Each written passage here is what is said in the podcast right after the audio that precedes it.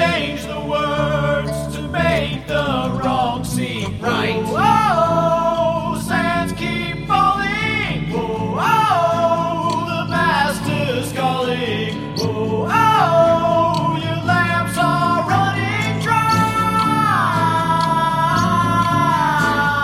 Whoa, oh, sands keep falling. Uh, welcome to Like Flint Radio. I'm your host, GK.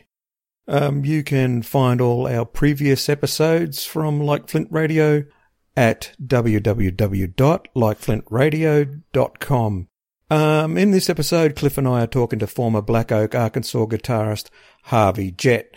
Now, at the peak of his musical career, God called Harvey out of the band and led his life down a very different path than he at first seemed destined for. Please be um, a little bit forgiving my way for this episode. Um, uh, we were recording right up until almost 4 a.m. Uh, Brisbane time, so I, I, I might be a bit sleepy in this one.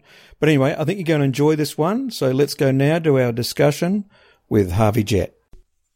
Well, welcome to Like Flint Radio. I'm your host GK, and I'm a very tired GK. Uh, I'm in the early hours of the AM, but uh, very keen to talk to our guest.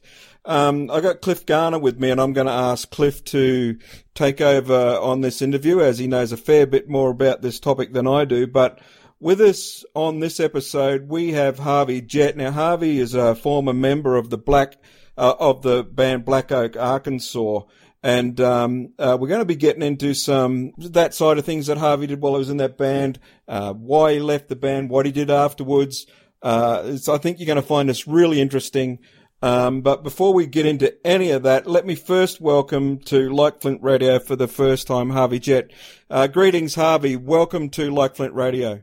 Yes, thank you very much. Excited about doing this. Well, thanks for coming on board. Um, listen, I just want to ask you a broad question to kick off with, Harvey, if you don't mind. Um, just in general, um, if you wouldn't mind, and don't get too specific because Cliff's got some specific questions, but just in general, give people a bit of a background. Maybe they don't, haven't heard of you before, who you are, and uh, and and and what you're basically about, and then we'll we'll take it from there if you don't mind. So okay, well, uh, I was 17 when I got into the band, and uh, they weren't called Black Oak at the time. They were called Knowbody Else, spelled with a K and uh, I had heard of these guys, and they were pretty wild back then. They had shoulder length hair even before the Beatles come out, and uh, I got a I got a chance to see them. I, I was living in Marion, Arkansas, so it was like ten miles from Memphis, and I heard they were doing a concert in Memphis, and so uh, I went to see them.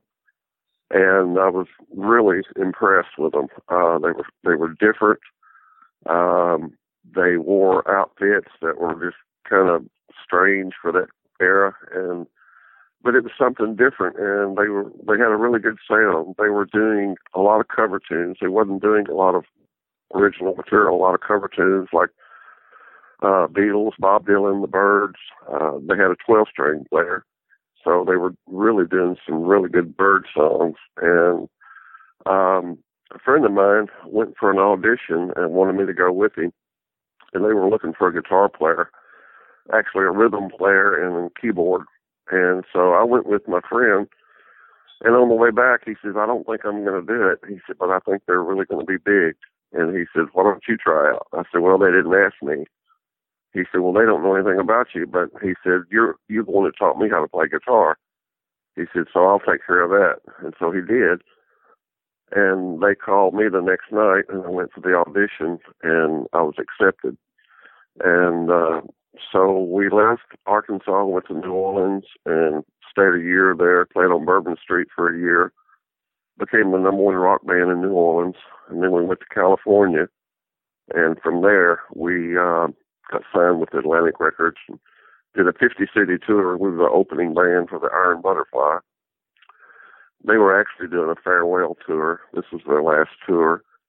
Their music style was changing also. Uh, this was in 1971, and so when we came out with uh, the Southern rock, country rock sound, uh, it went over very well.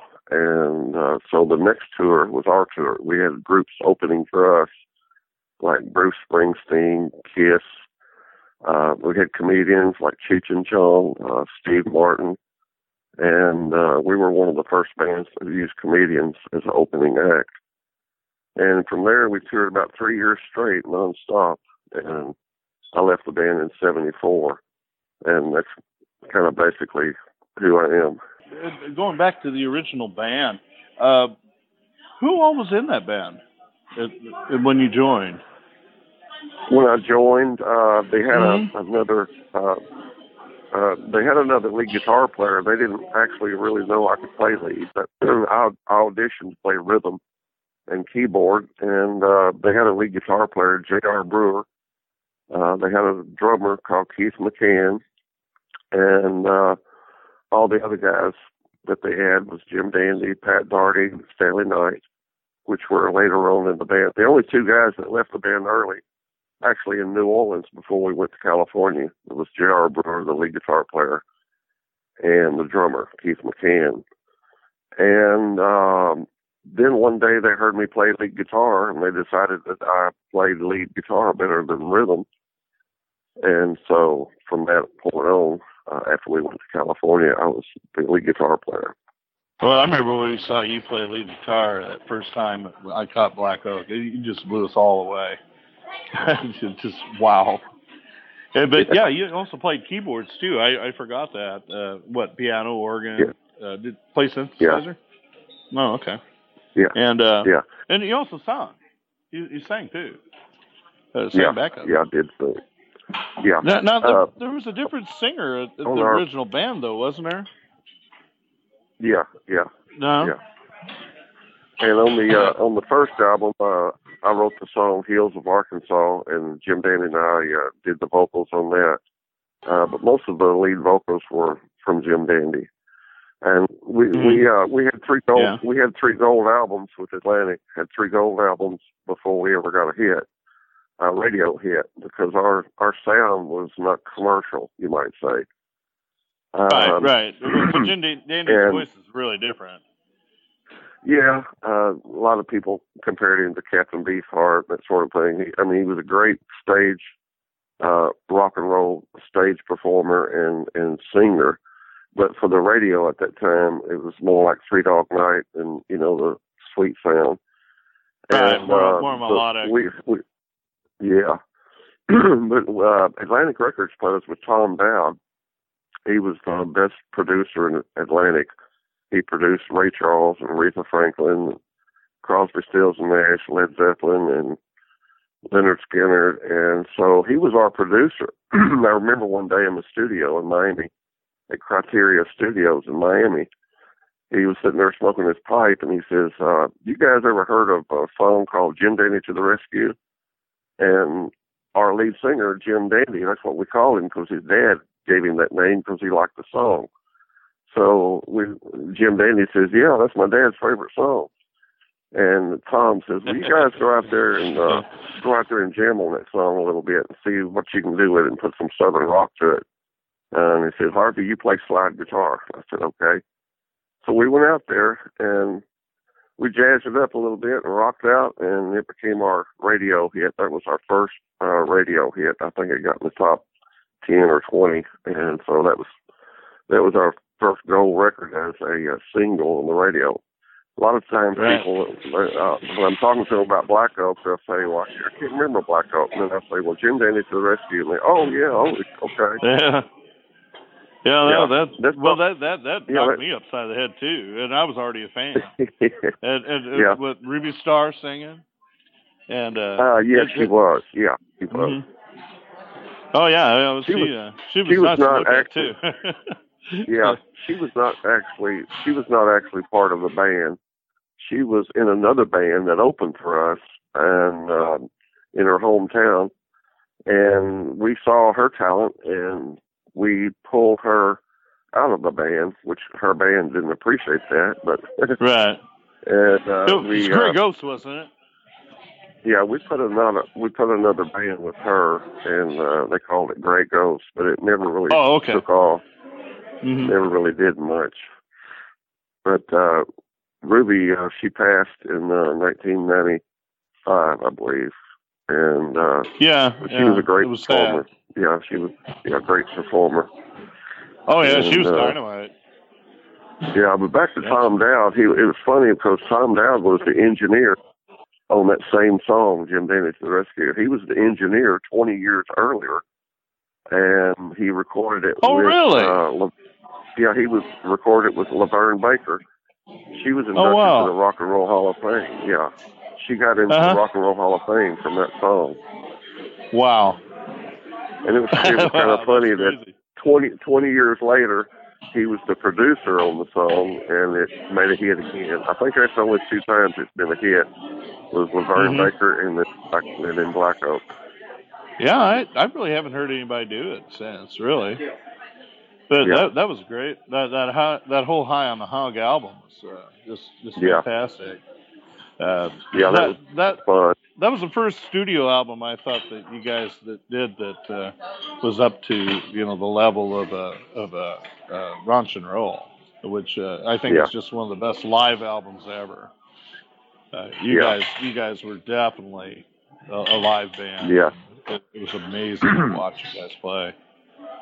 Yeah, we recorded that uh, two different nights in uh, Portland and Seattle, uh, Oregon, and they had the truck, the remote truck outside, and uh, back then they had to run the wires into the through the door, and um, it was uh, it was one of our best live albums. It was re- really a good album.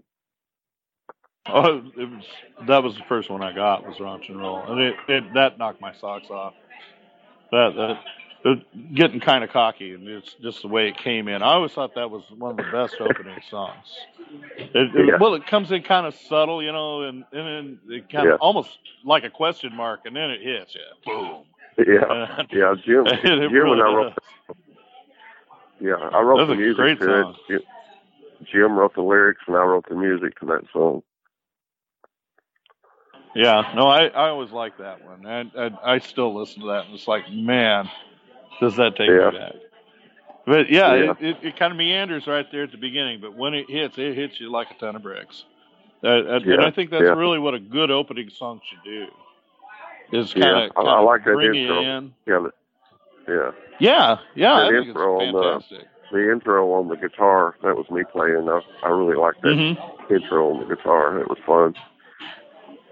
Yeah, and it it does what I think a, a good opening song does. You know, it really sets you up, Yeah. gets you on the stage, and then boom, and and it Yeah. it, it does that. It's it's a it's a one of my favorite songs from, from the band.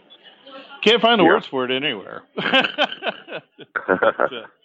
but uh, but it, it, it I just love listening to it. I I post it every once in a while on Facebook just just because I I you know I, I just have to kind of pull it out and it, it always impresses me. Yeah. But uh, You know, some of, some of my best work since I left the band, I've recorded two CDs that uh, I recorded at my home studio, mhm. and one of them is one of them is uh, rock and roll called Eagles Flight and Mhm. Christian rock, and then uh, the other one is kind of more like country and ballads and that sort of thing. But uh, Mhm. I sold them on the internet. I sold them on the internet for quite a while, and Right. um, get, I'm getting ready to do a new album. Um, and um, talking with Atlantic Records, I'm working with that one. oh really? Uh, now Yeah. now when you, when you oh. started off, uh, you were one of the few. Uh, one of the few white bands to be signed. In fact, I think you were the only all-white band that was signed by uh, uh, Stax Records. That's right.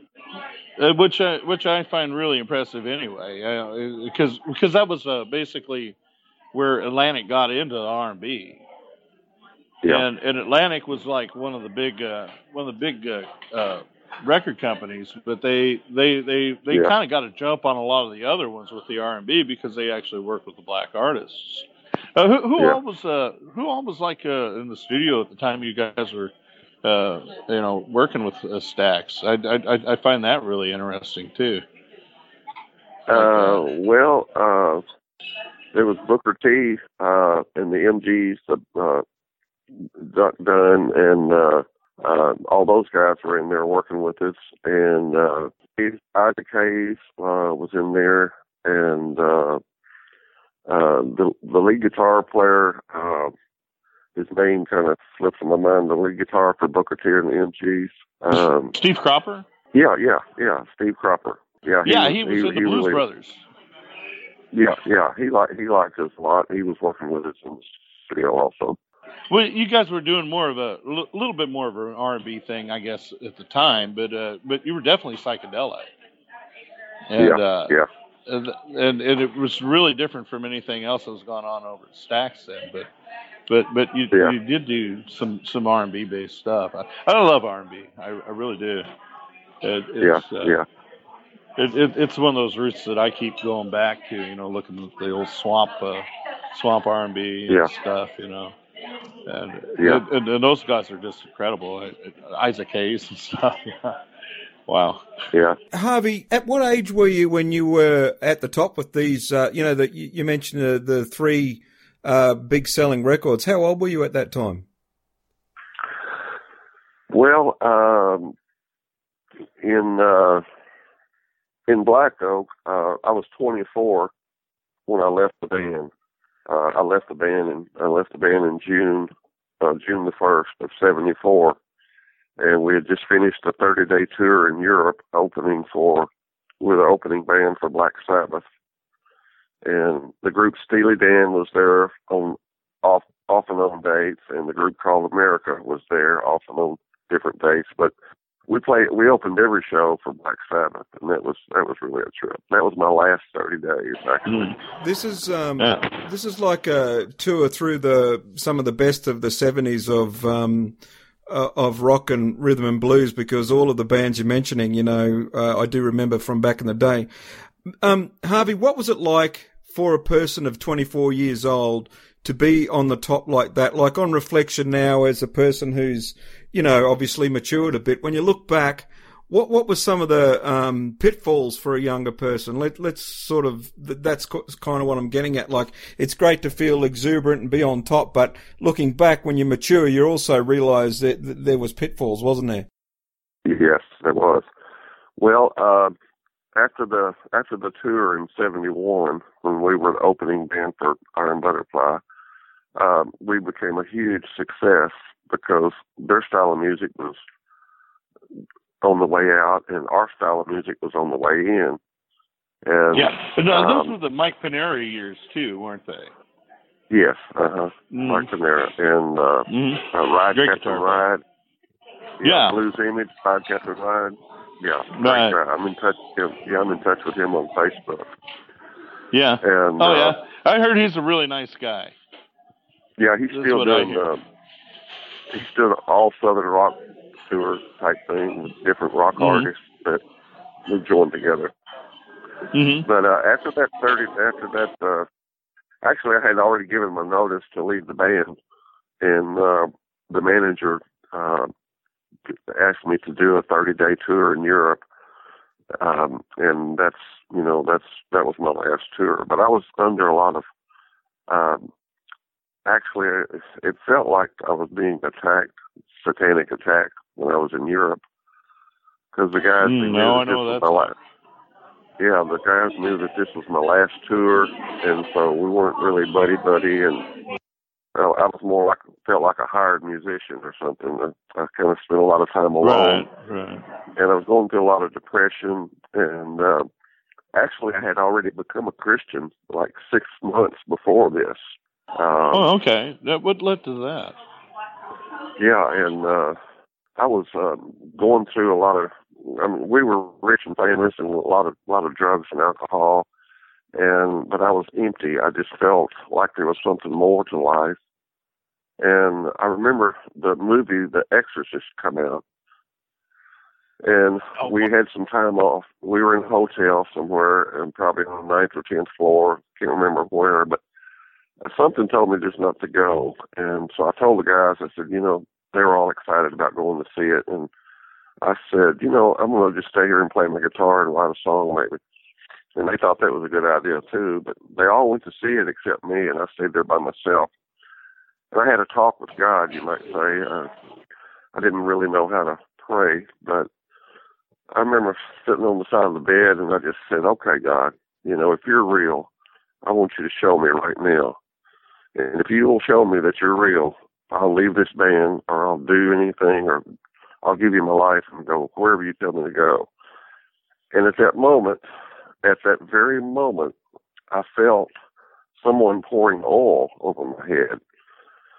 And it was real because I know what I felt. I know what I just asked for. And hmm. I felt it run down.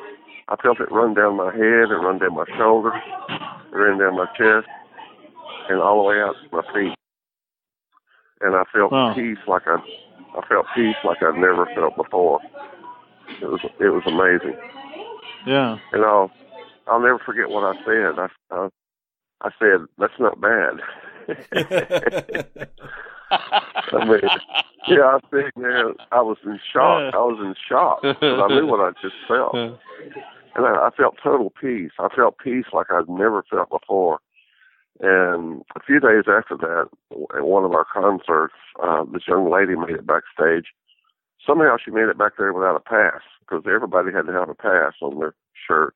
right. Right. Well, she didn't. She didn't have a pass because God can open doors that no man can shut. And I heard someone ask. one- I I heard someone ask which one's Harvey Jett, and some someone said, "Well, he's over there tuning his guitar. They're really getting ready to go on stage." She comes over to me and she says, "Are you Harvey Jett?" And I said, "Yeah." She says, "Well, you don't know me." She said, "But God told me to tell you He heard your prayer and that He loves you and He's going to show you the way." And I said, I said, Wow. I said, do what? And she repeated it. Wow. And she said, I'm going to be praying for you. And she said, all I know is God told me to come and tell you that he heard your prayer. I said, wow. Some of the other guys were standing around. They were kind of freaked out because they didn't know I prayed, you know. And yeah. So, I bet they uh, were. yeah, and so I, I got a Bible and started reading the Bible and traveling down the highway one night in our bus. You know, I just accepted Jesus. And then all the partying stopped. Uh, I wasn't interested in partying anymore. I just stay, know, my room and read the Bible. And I started writing gospel songs. The first gospel song I wrote was on an airplane going to our compound in Arkansas. And uh, Uh-huh. uh, a song called "Sweet Jesus," and it's on it's on my CD, uh, Country Living CD. Uh, the two custom CDs that I record in home studio. I'm actually doing all the vocals on that one too. So Mhm. play play No, all no, that that's uh, that that was not uh, rock music though, was it? That that first No, that album was- that you recorded. Uh, which which album you talking about? The, your first one. Uh, Uh, you, you you you wrote uh, uh, really kind of strictly gospel music, didn't you? Oh, on the that custom CD? Mhm. On the custom CDs. Well, the Eagle Flight is rock, and then the, the Uh-huh. CD called the CD called Country Living. That's more of a country and ballad type sound. Mhm. Okay. I was doing I was doing a lot Okay. of traveling and uh, doing a lot of traveling, going to churches, and uh, Mhm. I wanted a CD for the young people, which was rock, and then I wanted a CD Right. for the older, people, and that's the reason I recorded Country Living. Oh, okay. Okay. Uh, now, uh, when you were um, still in the band, you, you, didn't you play the California Jam? Yes, The- there was like the Cal- 300, Yeah. 300, yeah, three hundred fifty thousand, I think. Yeah. Yeah, and, and, uh, and I think had- you looked pretty much right after that, didn't you? Yeah, it was. uh Yeah, just a couple of months after that, uh, when I left, Mhm. and uh, Yeah, because I, I, I remember. yeah. Well, well, the, the the California Jam was a really big deal. They they had it on a, I think it was ABC. Um, Yeah. They had the In Rock uh, program that back then, uh, which was really a, a, an excellent uh, concert show. I, I liked it It was, uh, than uh, Don Kirshner. And, it was. uh, Uh, the Midnight was, Special it was too. second. Yeah, it was second to Woodstock actually, for drawing Right. that much people. And uh, Emerson, Lake and Palmer, uh, Black Sabbath, hmm uh, Earth, Wind and Fire, Deep Purple. Eagles, Deep Purple, and Rare Mhm. Earth, and uh, Black Oak. Yeah. Yeah, you, that was It a was a three huge day, deal. three day. It was a three day event actually. Yeah, now they, didn't they do something with uh, uh, train cars uh, to to move the stage uh, around? Yeah, we did a skit. It was like yeah, uh, it was. it was a little skit that we were dressed up as villains, and Jim Dandy comes in in a in a white cape and he rescues Ruby Starr, who we tied up on the tracks. Yeah, okay. It was a fun little Yeah, I remember that video. That's hilarious. and, and, uh, and, I, and I was thinking that there, there was something like uh, because there were so many big bands that, that played that, that California Jam that they had the uh, they had uh, actual train cars that, that they would move. Uh, you know, you'd set your equipment up on one, and uh, the band the band that was playing would be on another, and it, they'd Yeah. move it off, and then bring it, the uh, next one in. It was, it was something like that. It was it was kind of complicated because it, it was such Yeah. a it was such a huge bill for uh, what is it? It was three days and uh, all that. Yeah, I, I I I didn't have any chance of going. I was way too young and way too poor, uh, and, and it's stuck here in the Midwest. But uh, but uh, but when it they, when we heard it was going to be a broadcast, it was like we were all real excited. You know, it's like wow, you know, because you know Yeah. everybody on that bill is just incredible. You know, Yeah. even Earth, Wind and Fire. You know, uh, uh, like I say, you know, Yeah. we, we, I love the R and B, and uh, Emerson, Yeah. Lake and Palmer, a huge band. Never got to see them, but but Yeah. uh, you know, back then I really wanted to see them. And uh, Deep Purple, Yeah. you know, I and, and, Ian Gillan had just left. Uh, Yeah. I guess it was Yeah. uh, first tour they did with uh, David Coverdale, and. Yeah. Uh, and, and there was a, a real big change in their sound, but uh, but I kind of like it yeah, yeah. uh, And you know, at the more- California, at the uh, California Jam, I remember something that was really kind of cool. We uh, Uh-huh. we felt bad for the people that were out there in the hot sun, and Mhm. we were trying to think of something we could do to help them. And Mhm. so we had these headbands. We had these headbands made up, you know, with a little stretch headband where it's the sun visor, Uh-huh. Right. and we had our name on the front of it, Black Oak, Arkansas. And Uh-huh. we rented a couple of air rented a couple of airplanes and flew over the crowd and dumped out That's south right. headbands. Yeah, That's dumped right. I forgot about that. headbands. Yeah, people still. There's a guy here that's close to me, lives about 30 miles from me. He's actually got one of them. I talked to him one day. I said, "Would you sell it?" He said, "No, I wouldn't sell it." I, I said, "Will you just give it to me?" He said, "He said, no, I won't give it to you either." uh, well, you know, proud possession there. Wow. Yeah, but when we came on stage, we dumped them before we came on stage, and uh, so when people saw us come on stage, the crowd went wild because we had already dumped those sun visors. And because there wasn't enough to go around, I think we mm-hmm. dumped out ten or fifteen thousand of them. That they were like Yeah. birds when they were down. We saw the people running to catch them, you know, and it was pretty amazing. oh, I bet. They just feel I. Yeah, I forgot Yeah. about that, but yeah, yeah, and, and they they showed that on the on the film of that. yeah. And- yeah, it was, and- it was something to, yeah, it was something to give back to the people, you know, and try Right. to help them out in the hot sun. Because there was people that was uh, having heat stroke, and you know, it was such a big crowd that it was, you know, they, they were having a hard time with the heat. You know, that was one of the things about Black Oak. You know, is that there was always this idea of giving back to the people.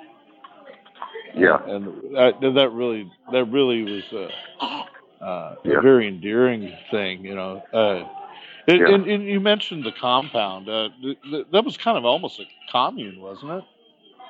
That, that you guys Well, used to live uh, on. yeah. It uh, we bought a, uh, a it was a fishing lodge with ten cabins in a semicircle. Had a big swimming pool in the front yard, which it needed to be redone. Uh, but we had a 20 foot fence built around it, and it was right there on the lake, uh, Oakland in Oakland, Arkansas. That's kind of funny. There we were Black Oak, and we settled in Oakland, In Oakland, yeah. Oakland. Yeah, and uh, it was always a nice place to go to retreat after coming off the road, and it was you know we had a lot of a lot of good memories there. Well, well, I, I remember when I bought uh, I bought my uh, first copy of one of your albums. It was Rock and Roll, of course, Uh, and- but you had Yeah. inside a, a deed to one squ- uh, cubic inch of uh, of land from Yeah. there. Uh, which, Yeah, which that's uh, we we all were Yeah. like, wow, that is way so cool. And uh, I, I got friends Yeah. that still have those. They hang them on their walls in at their apartments or houses and stuff. Yeah. And, Yeah. Uh, yeah, I lost That- mine a long was- time ago. yeah. That was a legal deed, actually. That was legal. That was a legal deed. I mean, that one square inch Yeah. was legal. You could proclaim it. Oh yeah, the language was all legalese too. It was really funny, but but yeah, yeah, I I was told that that, that was a, a valid uh, deed actually. And and you, you get did you uh, get people that actually showed up with those uh, dropping in? well, uh, everybody just wanted to kind of keep it as a novelty. Uh, but we Right. bought one acre of land. We bought one Yeah. acre of land and had it split up in square inches, so we could give people a piece of heaven on earth. yeah, yeah. In fact, it says that on there. Oh, that's beautiful. That is- Yeah. that, that, that you know that that's one of those things that you know I'll never forget. That Yeah. I had a I had a couple of those actually. I, I think he's, I think uh, they were put in just about every one of your albums uh, that came out before that too. I, I think I, I think it came out in my my uh, original one of uh, the first Black Oak album uh, with uh, Lord Have Mercy on My Soul. on it. Yeah. Did you play the organ Yeah, on that song? Oh, Um, yeah. Yeah. yeah, that, that, that was yeah. always a neat tune. I, I, I always Yeah. thought that was pretty cool. Yeah. It, I, uh, I wrote the music for that song. hmm You're listening to Like Flint Radio, and we're talking to Harvey Jett, previously of um, Black Oak, Arkansas. Um, Harvey, um, a, a question for you to carry on what we were talking about a little bit earlier. Um, how did your bandmates respond to you becoming a, a believer? Um, like, I imagine, you know, in being an integral part of the band, it would have been a bit of a shock. Uh, perhaps they, you know, they they wouldn't want to, you know, I don't know how how else to put it, but you know, let you go with God because they'd probably want to keep you, you know, on their team, so to speak. H- how did they handle that? Well, they didn't really understand it that well. Uh, you know, we were at the top uh, of rock and roll world, and it was to them it was a bad time for me to get Yeah, I can didn't party anymore. I didn't party anymore, and I really wasn't. Uh, I just, you know, I lost, I lost the heart and the direction. You know, once we were making twenty five and thirty grand a night, which was big money back in the seventies, um, it was the money started to become a major issue with us. They were not, they didn't understand. They they tried to get me to stay in the band and keep our religion, but I tried to explain to them that I had to make a choice and that I was going to eventually have to leave, and they didn't believe me. And they, at one point, they even offered to, on Sundays, that they would pull up to a church and they would wait on the bus while I would go into church. I thought that was funny, but uh, I didn't accept their offer. Right. Well, well, they, But, I think yeah. it sounds like they were trying to actually make a compromise with you.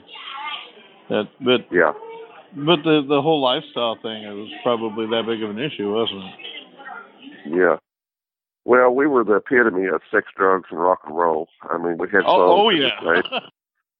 yeah, like Hot and Nasty, and some of Jim Dandy's stage performances. yeah, was, you know, kind of. Yeah, it was. Uh, it was something that I couldn't. I couldn't. I couldn't stay in that sort of atmosphere and be, you know, a Christian also. And so, I I had to make a choice. And so, June the first, nineteen seventy four, that was. I drove out those big twenty foot gates, and that, that was the, that was that was the first time I heard the audible voice of God. Um, as we were driving out Really? the gate, yeah, and as we were driving out the gates, um, um, one of the equipment men, we were taking a U-Haul back, a U-Haul truck back to Memphis, and he was going to drop me off at my grandparents. And I remember uh, some of the guys showed up to say goodbye, and some of them didn't because they were kind of mad at me. But as I started to look out the window to wave goodbye, I heard a voice with my ears, audible voice. And it said don't look, and it said don't look back, Uh huh. and it kind of shocked me because I knew it wasn't Will Dave. That was he was the driver. I knew it wasn't his voice, but I actually heard it with my ears, and it said it said don't look back, and so I didn't look out the window to wave. I just looked straight ahead, and it was it was the voice of God, no doubt. I, I, I don't know much about your later music, um, Harvey, but have you ever wrote a song with that title in it? Because I mean, that would be so fitting, wouldn't it? Yes, I have. Yeah, I have written a song called "Don't Look Back." I guessed it. There you go. Okay. Yeah.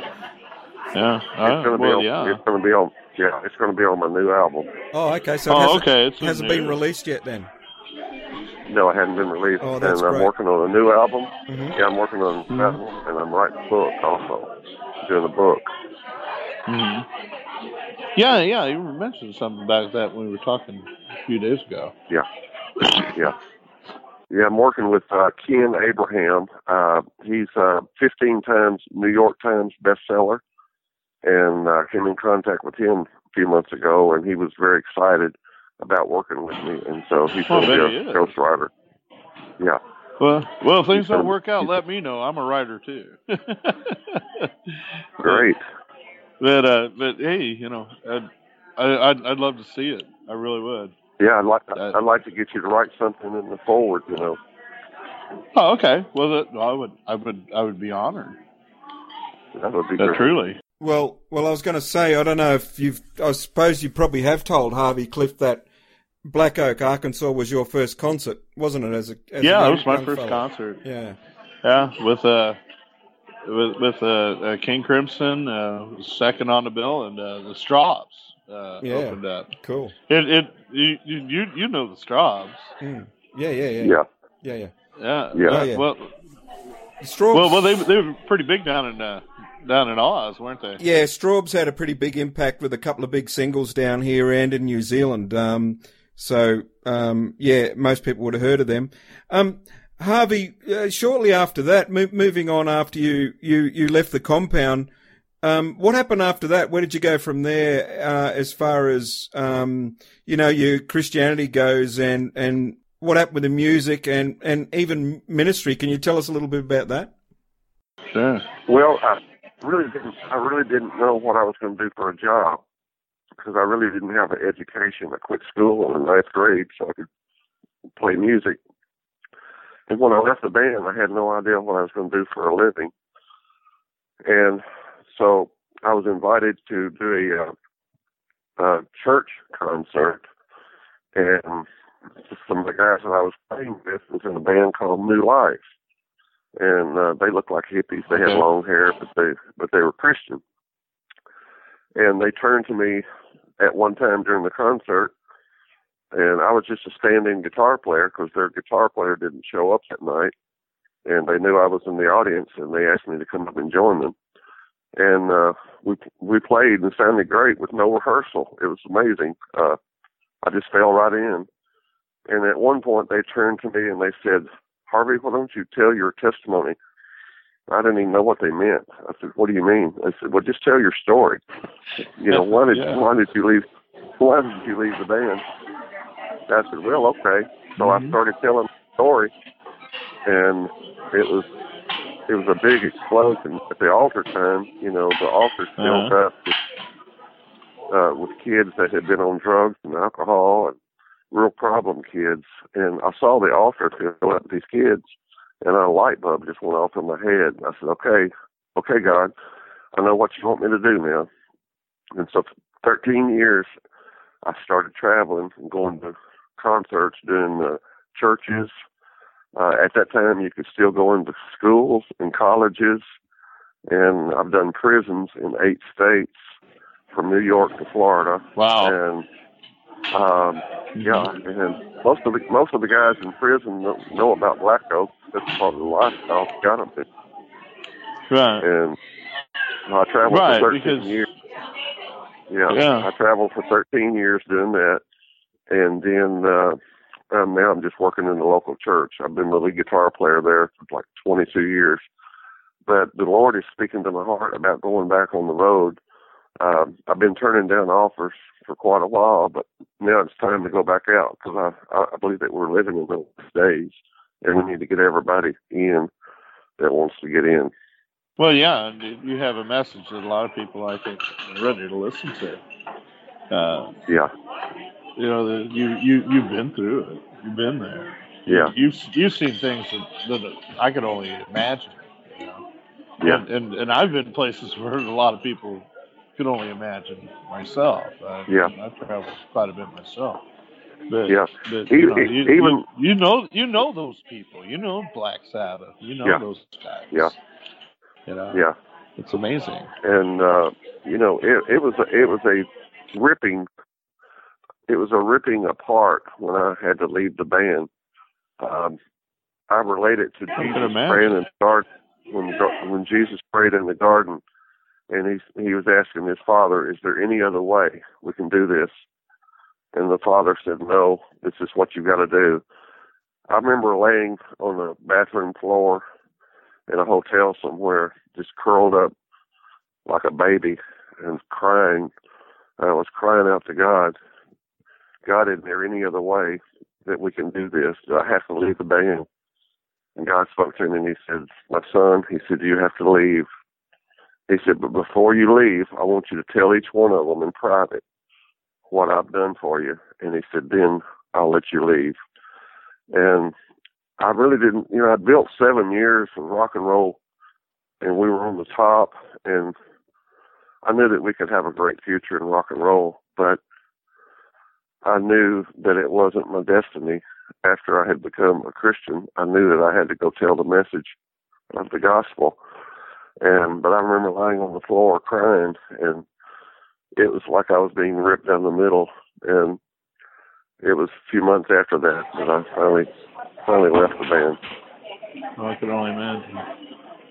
And you guys were really thick. Uh, you know, you guys did everything together for years. You know, I Yeah. remember Yeah. reading that. And Yeah. Yeah, I, I had a strong love for all the brothers, and it was like my family. right, And I really, I wanted it to be another way, but seeing the direction that we were going, you know, the sex, drugs, and rock and roll image, I knew that I couldn't Right. be a Christian stay in that type band. Well, yeah, you can smell the testosterone. You know, you really could. Um, Yeah. and, and I mean, you guys, you guys were the epitome of it. And uh, yeah. then Jim Dandy, uh, he still talks the same stuff. Uh, Yeah. how, how do you get along with the guys now? Yeah, I, yeah. I just talked to I just talked to Pat, uh, the bass player, Pat Daugherty. He lives in Memphis. He's not with the band anymore. He did join them on the new album that they recorded uh, back there and over yonder. And, right, uh, they- there was a bit of a reunion in there. Yeah. yeah, and Atlantic uh, uh, Atlantic Records asked me to join the band, and I told them to give me some time to think about it, which to me I meant pray about it. So after praying about it, uh, God spoke to me and He said, "You can go if you want to." He said, "But I'll take away your gift, your anointing." Oh, really? I mean, yeah, when I play guitar Uh, in church, I play better than Mhm. I've ever played before, and I wouldn't take anything for that. I can feel God playing through my guitar. It's like Right. I'm playing to God Himself. So well, that was an issue it- when you first quit, wasn't it? That, that you, I'm you sorry? were retaining that, that that you were kind of holding on to that that idea that you know that when you played that there was this other thing, you know, that you're playing for yourself Yeah. as opposed to to him. Yeah. And uh, yeah. that was an issue, wasn't it? Uh, When you first quit. Well, yeah, it was an issue because I had to play several concerts after I, I had become a Christian, and so I would have to go on stage and go through those songs that I felt bad about, and I felt um, like there was something telling me go ahead and jump in there and be yourself and go ahead Right. and you know be a rock and roll star, and Uh-huh. then something else telling me you know just to hold back because that's not me anymore. And uh, I've had people. so it was an identity issue. Yeah, I've had people say to me uh, uh, since I've been out of the band. I've had people come up and say to me, that they were at a concert and they could they noticed that I was standing back there, not really getting involved. I was just playing my guitar parts, but I really wasn't putting on a show. And they said that it made them wonder what was wrong, and so they figured it out. You know, said uh, I had become a Christian and I really couldn't get into the rock and roll image Right. of what we were doing. But but yeah, that, that's that. But that was answered too, wasn't it? Yes, yeah. Yeah, after I, you know, after I left the band, um, I started, you know, recording on my own and, you know, I, I play better now. I can't wait to do this new album. Of course, the, the two custom albums that I've got is some of my best playing that I've ever done. But this next one will be better than those, and I, uh, I can't wait to get started. And so the, that third album, how how soon is that coming out now?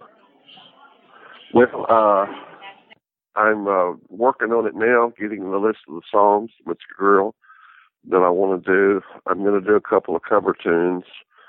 Um, I want to do Tom Petty's uh, "Don't Back Down." I love that song. Actually, you wouldn't really have to change any of the lyrics. Uh, the only Right. lyrics that I would change was when he sings in the chorus, "Hey baby, there, there's an easy way out." Hey baby, you know. I changed the lyrics to "Hey Jesus, you made an easy way out," and I won't back down. And also another Mhm. song, uh, "People Get Ready." Oh, okay. Uh, Curtis, yeah, P- uh, Yeah, Curtis Mayfield. uh, yeah. Rod Stewart has done it, and many others have Mhm. done it. Uh, "People Get That's a Ready," beautiful song. just and the the lead guitar on that can just really, really go crazy. You know, Jeff so blues, did, uh, so did it for uh, Jeff Beck did it for uh, uh, uh, Rod Stewart. That's a fantastic That's right, lick that that's he right. does on it. Oh yeah, it's a ripping Yeah. song anyway. Yeah. Beautiful. and. I, I think it, I think it would be a hit. I think it would actually be a hit, and so that's one of the songs I want to. I'm planning to do on my new album. But Yeah, the rest of them are, song. yeah, the rest of them are written by me, and uh, I've got many, many songs that I've written since I've been out of the band.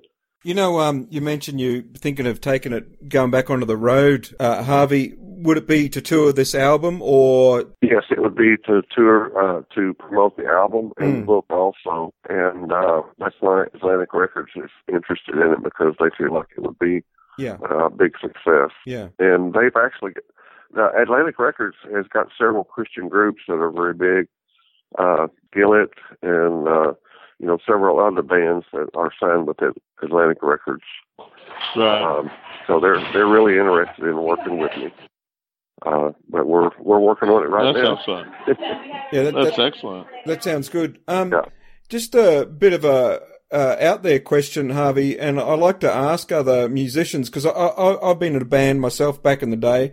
You know, nothing like what you've done, obviously, but but um, what do you think um, of Christian music as entertainment, as purely as entertainment? Is it okay? Is it a something we we can um, uh, can and and or should promote? What what are your thoughts? Because see, you're someone who's been there. You've seen both sides um, as a you know a secular artist and a Christian artist. So um, you'd be someone that would probably be able to answer that question. Well, I see some of the bands that are doing it for entertainment, and then I see some of the bands that are doing it for ministry.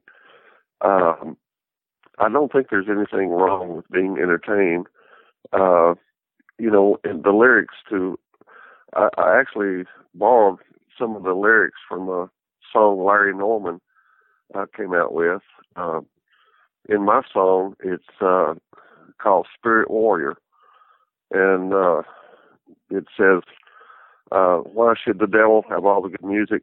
I've got a guitar, and I'm going to use it. Right. The. Lord, the Lord, the Lord saved me, saved my guitar too. Now I'm going to let my guitar sing for you, and then I take off on the lead. there, there is a entertainment, the part of being, you know, Christian music, uh, but each group will have to just, you know, answer for themselves what their what's in their heart, what what is their motive. But I see both. I see just entertainment, and I see pure ministry also. Yeah. Yeah, I, I was just thinking that uh, you know, uh, uh, Harvey, just tell us what's going on today with him, and uh, you know anything he wants to add himself. Well, uh, I'm looking forward to sharing my new songs. Um, looking forward to sharing my new album, and I'm looking forward to sharing my book or my story. There's many, many stories that'll be in the book about my life with the band, and the 30 years after the band are actually the most exciting stories to me I've had experiences with uh, demons, I've had experiences with angels. Uh, some pretty miraculous things have happened in my life in the last 30 years. And I can't wait for people to hear them in song and in a book. Having been coming from that background and being involved that sort of stuff and coming out of it, I'm sure there'll be some um, amazing stories. But uh, about the music side of things, but you know the the changes in your life since you became a believer will be probably even be more amazing. Um, is there anything you want to particularly share? Any events that did happen, Harvey, that we can finish on? Like, um... yeah, there's one short story I'd like to share. Uh, after I left the band, I uh, I love I love motor, motorcycles, and we had a band rule not to uh, ride motorcycles because they were so dangerous. So it was it was against the band rules to own a motorcycle. So after I left the band, I was at a a cookout one day, and this kid rides up on a dirt bike, and immediately I just said, "Hey, can I ride your bike?" And he knew who I was because they were having a party kind of in my honor, and he said, "Sure." So I get on the bike and I go down the road. it's in the country. It's curvy, paved roads, and uh, the headlight. It was almost dark, so the headlight was a little bit low. And so a lot of times on bikes, you can just reach down and kind of pull them up. You can see a little bit further. So I could go a little bit around the curves. And as I was pulling the headlight up, I went off the road. And I was unconscious for 45 minutes and they were they were looking for me. They were driving up and down the road, but since they couldn't see me, they kept passing by. And I was unconscious. And I remember when I woke up, it's a miracle. It had to be an angel of God because when I woke up, I was straddled the bike. And I remember the first thing I saw was the moon how beautiful it was. And I remember saying to myself, wow, such a beautiful night. And and then I looked down and I saw that I was straddled upright on a motorcycle. And it looked like it was demolished. It was totaled. And I remember saying to myself, wow, I'm on a motorcycle. And I heard a voice start it. So I got the kick and I kicked it one time and it started and I put it in gear and I went out to the road and I heard another voice say, turn right. And I turned right and that's when I met them in the headlights. They saw me coming back to the house and I got back to the house and they were all freaking out. They, they laid me down. I had concussion. Uh, I had ribs broken. Uh, I had broken my thumb and I was bleeding pretty bad. And they laid me on the ground, covered me with a covered me with a blanket, and took me to the emergency room. And the guy that took me to the emergency room blew his truck up. A state trooper pulled us over, and he says, "I've got a rock star here. He's he's almost dead." And he said, the state trooper said, "Put him in my car, and I'll take him." And so they put me in the state trooper car, and he turned his lights and siren on, got me to the hospital. And I spent a couple of weeks in the hospital. And but the miracle part about it is that when I came to, I was straddled a bike upright, and it, there's no reason it should have run. It was total. Right. And I started that bike. Uh. First kick, it started. That's just that's just one of the stories that God has delivered me so many, many times God has delivered me miraculously. I believe that was the one God helped me. Yeah, well, I know a lot of bikers that have stories about being carried, you know, while they're flying off the bike in an accident, uh, things like this. Uh, it's just, it's just amazing. and uh, wow. Uh, something to look forward to in your book, Harvey. Thanks for sharing that with us. Uh, thanks for sharing your time with us and sharing a bit of your testimony Yeah, as you, well. And um, we really appreciate you taking the time and giving us the time. Uh, I think, um, I, you know, I'm pretty amazed about um, uh, some of the stuff you've spoken about, and I certainly look forward to reading your book when it comes out. So thanks for coming on Like Flint Radio, Harvey Jett. Thank you so much for having me. It's been a joy. Well, yeah, it was great to have you, man. I, I, I've, I've always wanted to talk to you. That's Yeah. great. Well, You're like, wow. I'm, I'm glad. Yeah, I'm glad to be able to call you friends, and I'm sure that we'll have some uh, some good times in the future. Well, I'm looking forward to it. Yep, we need to stick together, and as Christians and as brothers, we need to look after each other. But um, I'm rambling a bit because it's. Uh, I'll let you guys know it's 3:20 in the AM for me, so I'm. Ha- I'm Yeah, yeah, yeah. It's really cool. alrighty. Well, we'll leave it Well, there then. God bless you. Yeah, God bless Harvey. Thanks for your time, man. Appreciate that. Yeah, God bless. All right. Yeah, God bless. Take care. Bye bye. yeah. You too.